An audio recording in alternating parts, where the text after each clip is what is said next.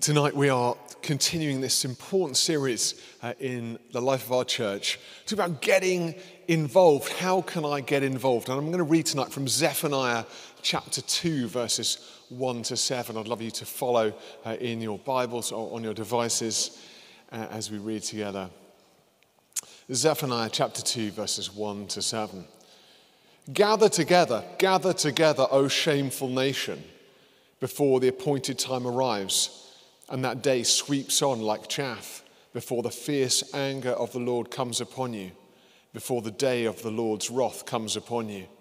Seek the Lord, all you humble of the land, who do what he commands. Seek righteousness, seek humility. Perhaps you will be sheltered on the day of the Lord's anger. Gaza will be abandoned and Ashkelon left in ruins. At midday, Ashdod will be emptied and Ekron uprooted. Woe to you who live by the sea O Kerith people, the word of the Lord is against you. O Canaan, land of the Philistines, I will destroy you, and none will be left. The land by the sea where the Kerethites dwell will be a place of shepherds and sheep pens. It will belong to the remnant of the house of Judah, and there they will find pasture. In the evening they will lie down in the house of Ashkelon. The Lord their God will care for them, He will restore their fortunes. Well, I want to welcome you uh, to this incredibly turbulent uh, period of history uh, for the people of Judah. Uh, and uh, here we've got the prophet Zephaniah, just three chapters of Zephaniah. But Zephaniah is significant because he had great heritage. Uh, in 1 verse 1, he is established as being the great grandson of Hezekiah, who was uh, presumably King Hezekiah, the great reformer and restorer of the fortunes of Jerusalem from the Assyrian superpower uh, and led to the reformation of Judah. Hezekiah is this great king. Everyone remembers him as someone who did something really, really significant.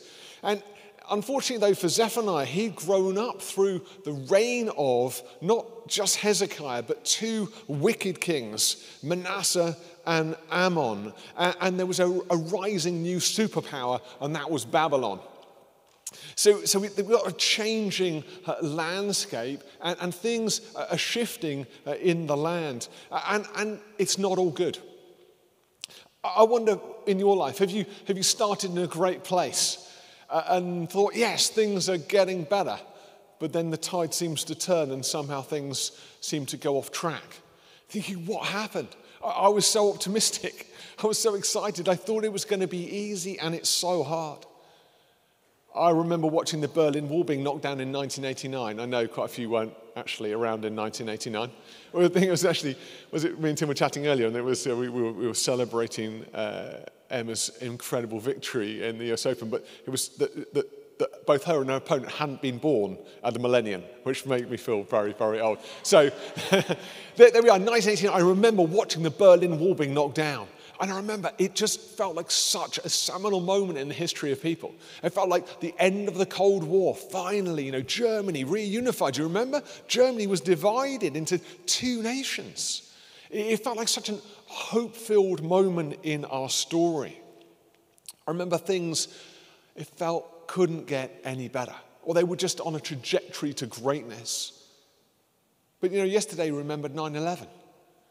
He thought, wow, what a change. You know, things are difficult in the land.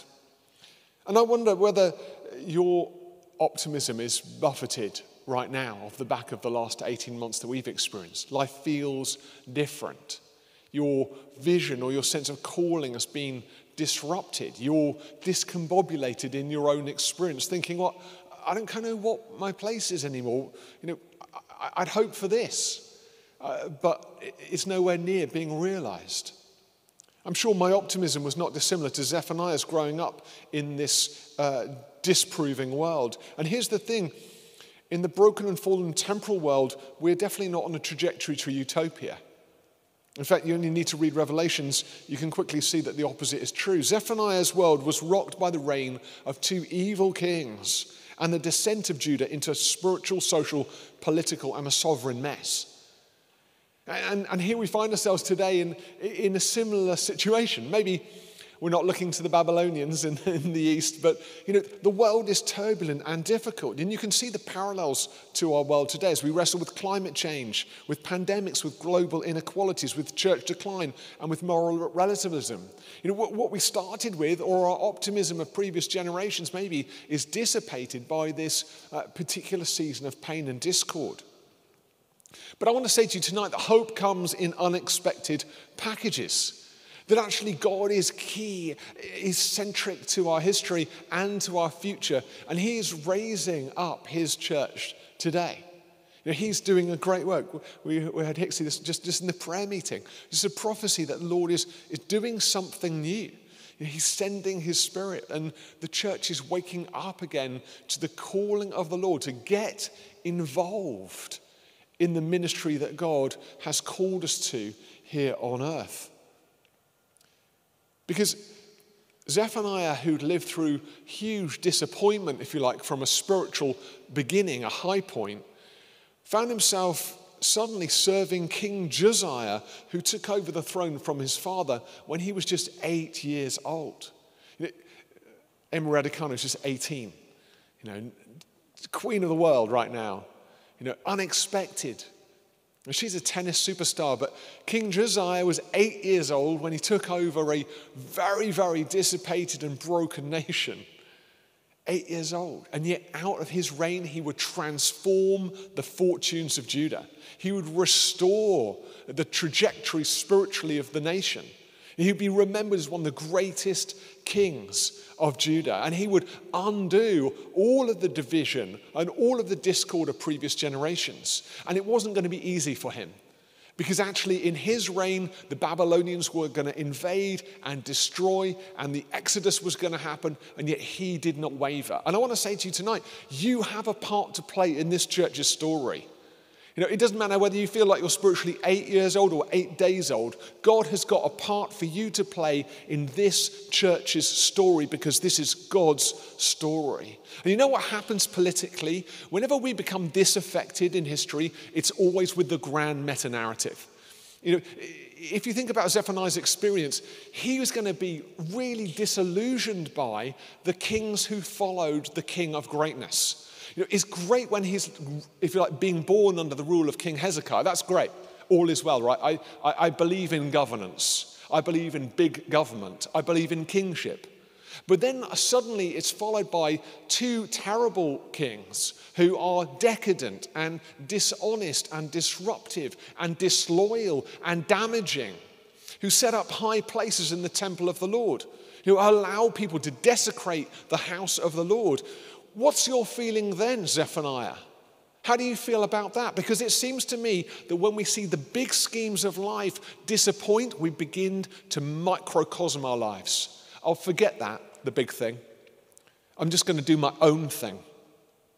I'll forget church because that's like a big, faulty institution that is just going to let me down. And it's probably totally corrupt. And they've got loads of money stashed away in Swiss bank accounts somewhere that I'll find out about later. They haven't, by the way. But, but you know, like it's all rotten because it's big.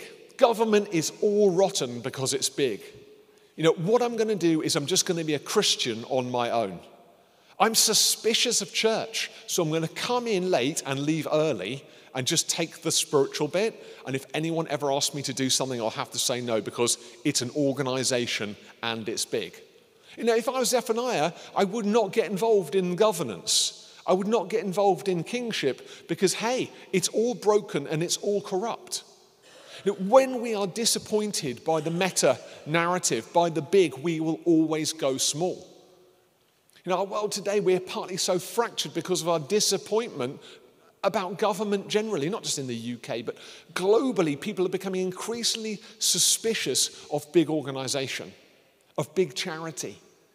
Everything that is big is a target because we ourselves have become cynical and disconnected. And yet, the word of the Lord of Zephaniah to the people is not become disparate, become separate. It is gather together, gather together.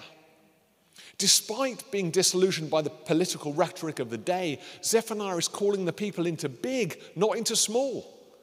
He's calling them to trust again. You see, Josiah's reforms were not going to be realized unless there was unity amongst people in the big to impact the small. You know, God has called us to play our part together for the transformation of the nation.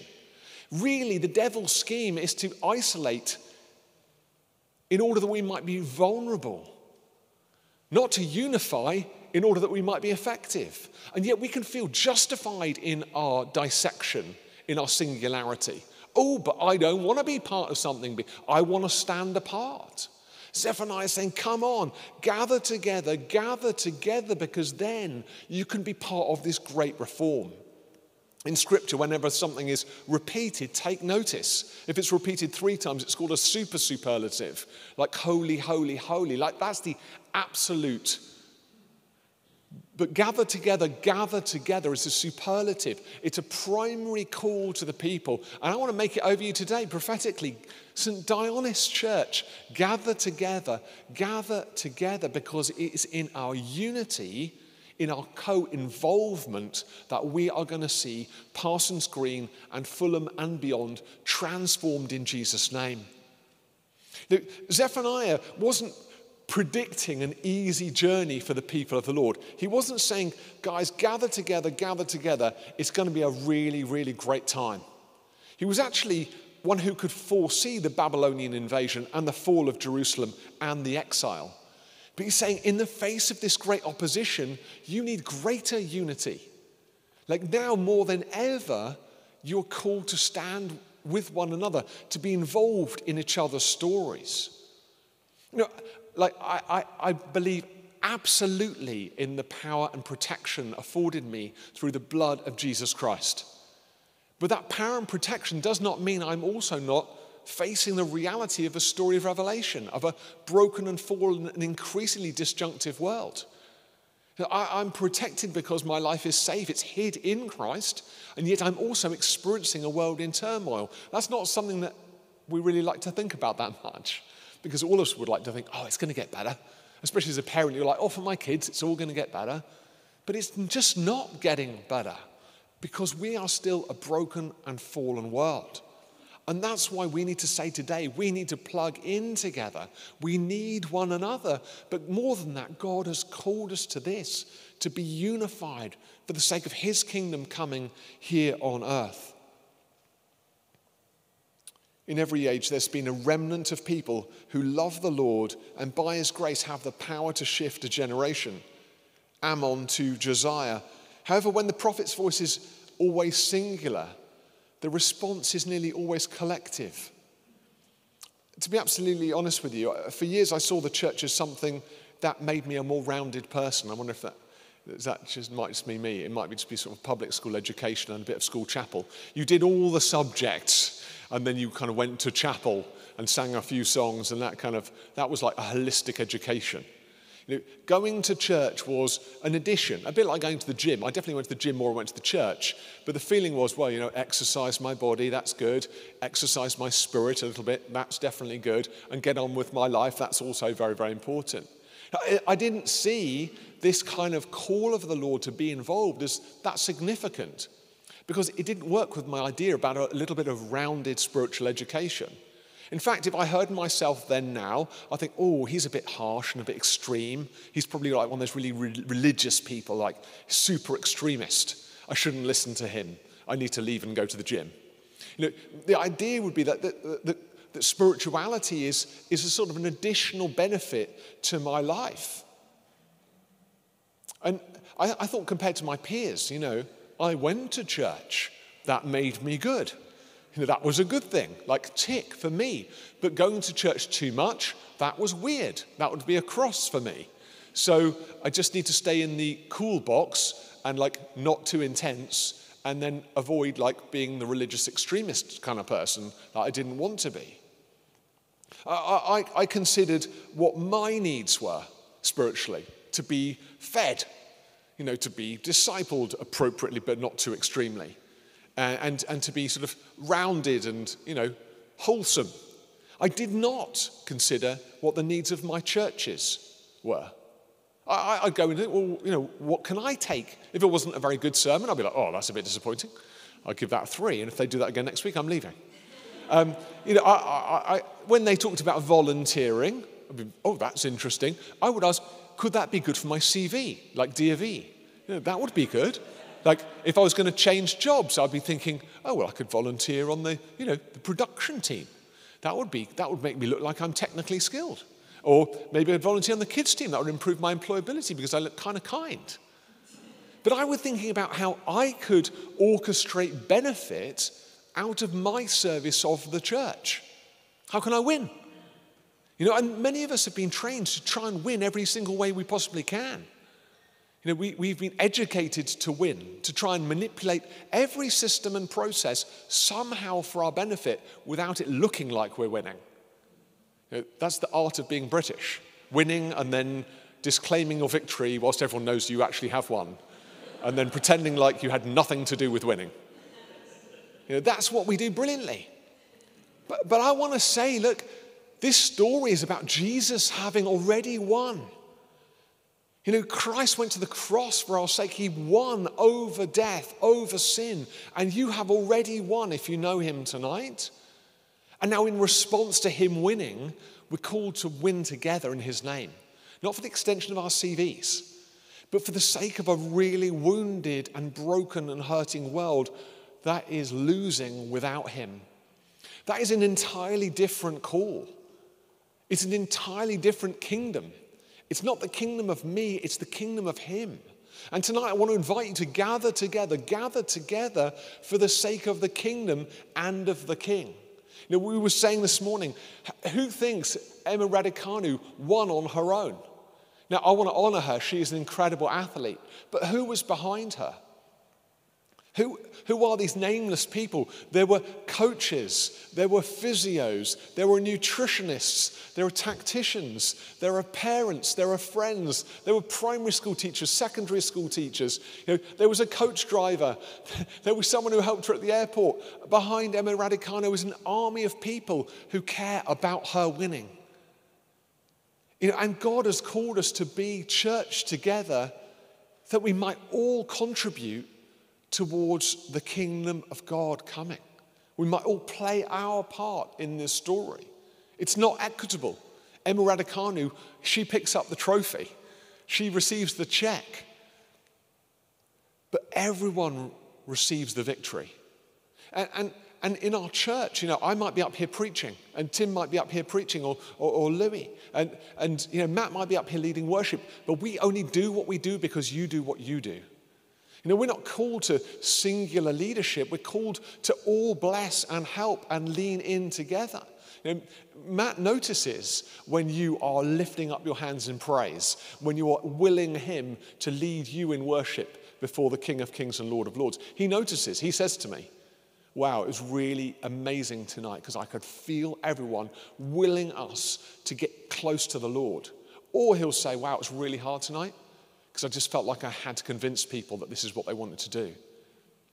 Now, that's not to lay criticism at anyone's door, but I just want to say it makes a difference when you get involved in the kingdom of God. It really makes a difference. On Thursday morning, we pray.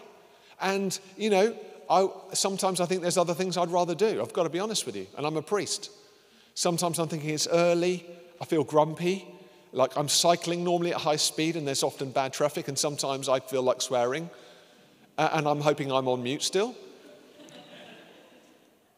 But you know, I'm praying and I, you're praying with me, and I'm believing that is making a difference.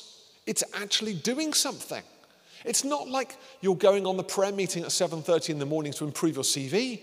It's because you're coming on the prayer meeting in the morning because you wanted to lean into the Lord, because you want the Lord to change the nation. It makes a difference. It, it's having an impact, it's gathering together. And, and you know, here, the call is to gather together. Verse 3 the righteous.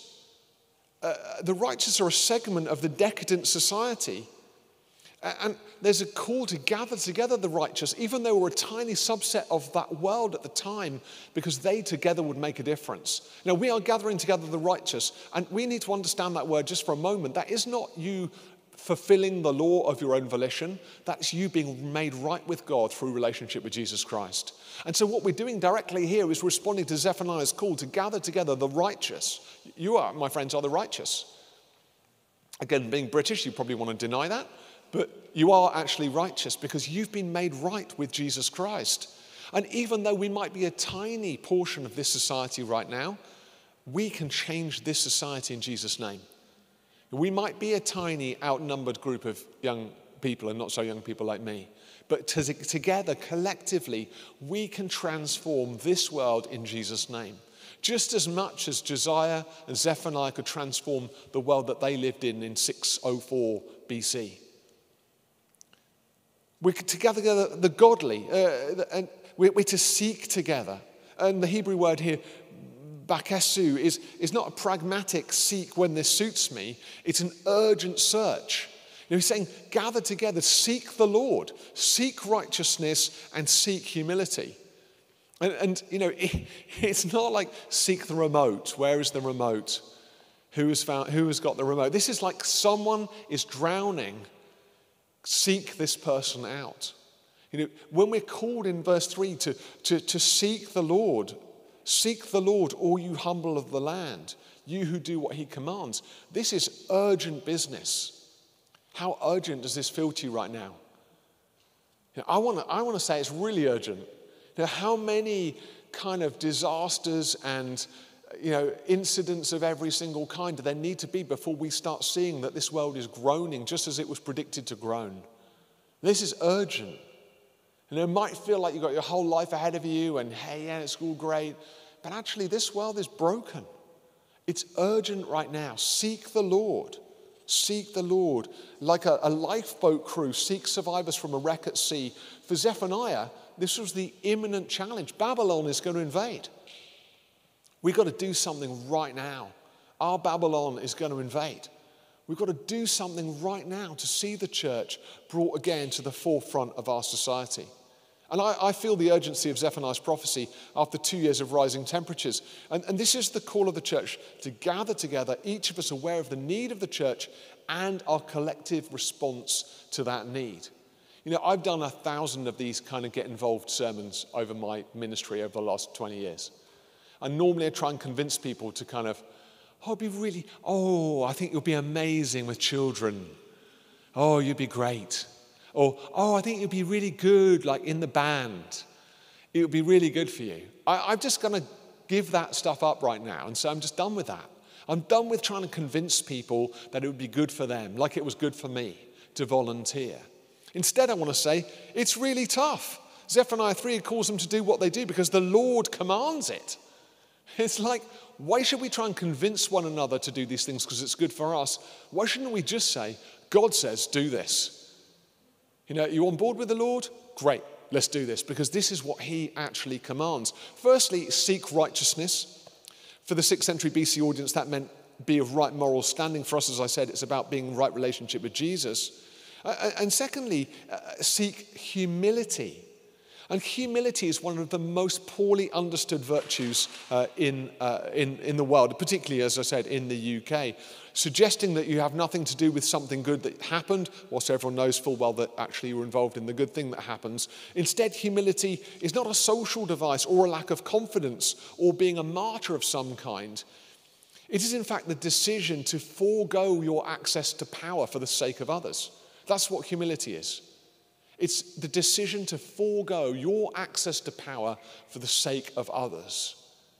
Now, we can not do that, in which case we definitely won't get involved. You've got the power right now to walk out of the door and say, Yeah, this is lovely. That was a good sermon. Challenging, challenging. Have you ever used that word when you've not really wanted to engage with the sermon? Ooh, that was challenging. And then you walk away quickly, hoping to forget the sermon really soon and do absolutely nothing about it. So you could walk out tonight going, ooh, challenging. Oh, that was really challenging, stimulating, stimulating, and do absolutely nothing about it. But really, are you going to forego that power that you have to walk out the door and instead choose something else? Because humility is most perfectly manifest in Jesus, who chose to submit himself to the will of God over exercising his own personal power and smiting down his detractors. It says in Philippians 2:8, and being found in human form, he humbled himself by becoming obedient to the point of death, even death on a cross. Now, if we want to be look like Jesus, we have to forego our personal power for the sake of the other. And Zephaniah's Judah was awash with people exercising their moral power, their personal power, not moral power. You know, in a society uh, where, where, where religious worship and temple traditions have become decadent and broken. What I'm asking you to do today is not be content in the singular righteousness that you have in Christ Jesus, but to seek a humility that says, I am in despite what it costs me. You know, I'm in today despite what it costs me. And it will cost you something. Again, I'm going to give up trying to convince you to do something and say, well, you can fit it into your lifestyle and it won't have any sort of an impact. So it's only once a month. Children's groups, it's only once a month. What's it going to cost you? It's still going to cost you, right? Because once a month is still a lot in our world, in London, in your life. It's going to cost you. Welcome, it's going to cost you a lie in, you know, once a month. It's going to cost you. You're going to hate it. You're going to wake up thinking, Will van der Hart, he preached a really challenging sermon. How did I get foxed into doing this thing? The deal is this it's going to cost you, but isn't that the point? That we get a chance to forego our personal power for the sake of the kingdom. You know, sometimes people say to me, Oh, you could have done lots of other things, you know. I hate that phrase. Yes, sometimes I do want to go on a whimsical about other things I might have done with my life. You know, but I think, you know, is this about Will van der Hart's self actuation? Is it my actualization which is important, or is it not that God has called me to do this? What about your life? There's lots of things you could be doing on a Sunday morning other than helping out with kids' groups. But is it not important that God might have called you to do this? You're going to have an impact. Katie was here with my daughter the other night, helping her at youth. You know, my daughter came away. She's just 12 years old. She's learning to love the Lord.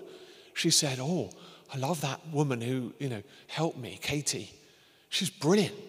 She made me feel really excited about Jesus. And she wants to talk to my non Christian friends we went on a scooter around the block a few times that I'd hired and zoomed around while she sort of reveled in the glee of having spent someone time with someone who'd inspired her to love Jesus more. I felt in my heart, thank you. Probably embarrassed Katie terribly by saying this right now. But you know, she made a difference because she sacrificed for the sake of the kingdom. And, and, whether you're helping on welcome or whether you're helping on worship or whether you're helping on technical or, or whether you're doing coffee like James tonight, what's important is not whether or not what you do has a direct impact on your life. It's whether what you do is an aspect of your heart to sacrifice for Jesus and lean into the context of this kingdom which God, which God has called us to. I saw this in closing, this little story, uh, which I found really fascinating, about Nicole Graham and her horse Astro.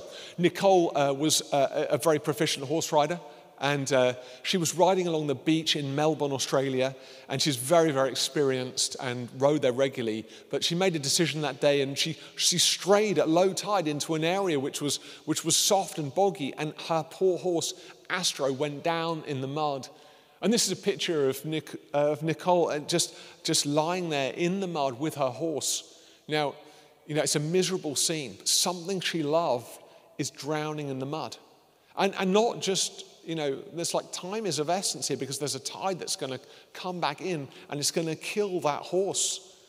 And, you know, she spent three hours lying in the mud. It was pretty, like, little kind of vulnerable and distant piece of land that she'd been riding on. And I guess from a distance, people didn't really see her experience. And you know, what she needed was someone to come and lean in with her. And uh, all the horse could do was kind of lift its head. And, you know, after some time, someone came to help and offered some hope that this thing that was potentially going to die might live again. Uh, and then that gave way to a whole load of other people, people just, you know, with experience and people with no experience. People who were gifted and skilled for this task, and other people who were just, you know, walking by that day, come and try and help this horse get out of the mud. Uh, and then, finally, after a significant amount of time, Astro, the horse, was pulled out of the mud. And it's a happy story. You know, the calling that God has placed on this church is just like that horse.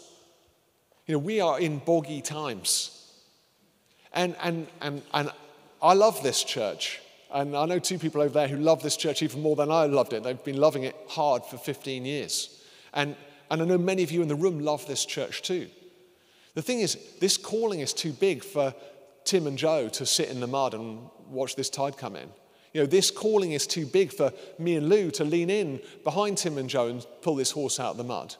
And, and it's too big for Laura and Hannah and, and Matt and other members of our team to pull this horse out of the mud. It depends on all of us together to stand behind one another and pull, to see the calling of the Lord realized in this place.